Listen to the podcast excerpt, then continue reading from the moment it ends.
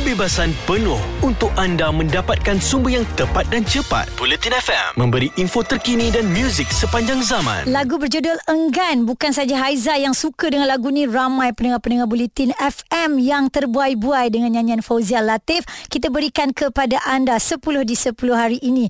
Baik bila cerita tentang kenangan kita ada Fakri. Awak ingat lagi tak kenangan dengan Kak Ji tahun bila agak-agaknya? Uh, sekitar tahun uh, 92 ke 95 rasanya lah. Alright. 92 ke 94. Hmm. So jadi masa tu saya um, adalah salah seorang penari uh, kanak-kanak dengan di bawah Uncle Bat Latif. Belalang. Oh, Pak apa ni anak-anak belalang lah ni?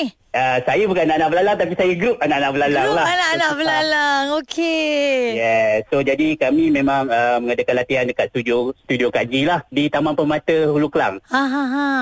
Uh, jadi uh, masa tu memang Kak Ji adalah salah seorang yang memang artis yang mempunyai wawasan Mhm. dan masa zaman tu dia dah mempunyai pelbagai bidang perniagaan dan salah satu dia dia mempunyai studio latihan dan studio jamming music yang diuruskan oleh uh, arwah Pak Latif lah Hmm. ayah Kak Ji. Jadi kenangan yang awak tak boleh lupa apa? Bila datang tu ah, Kak Ji ada ke kat dalam uh, kelas tu? atau- Kali dua je yang uh, uh, Kak Ji ada masa kita orang praktis sebab masa tu kan Kak Ji ialah superstar kan. Boleh Yes. dikatakan dia Sampai banyak sekarang, Wak. everything. Mm-mm. Ah, so uh, hanya satu atau dua kali dia jumpa Kak Ji dekat studio. Mm-mm. Tapi memang studio dia terkenal lah masa tu. Memang ramai guna untuk jamming, ramai guna untuk latihan menari lah. Kak Ji dah nampak benda tu dari awal lagi kan? Awak ingat lagi tak nama studio Kak Ji? Dia memang nama studio Studio Fazal Latif Entertainment. Uh, bestnya. Ya Allah, peluang untuk sama-sama ada.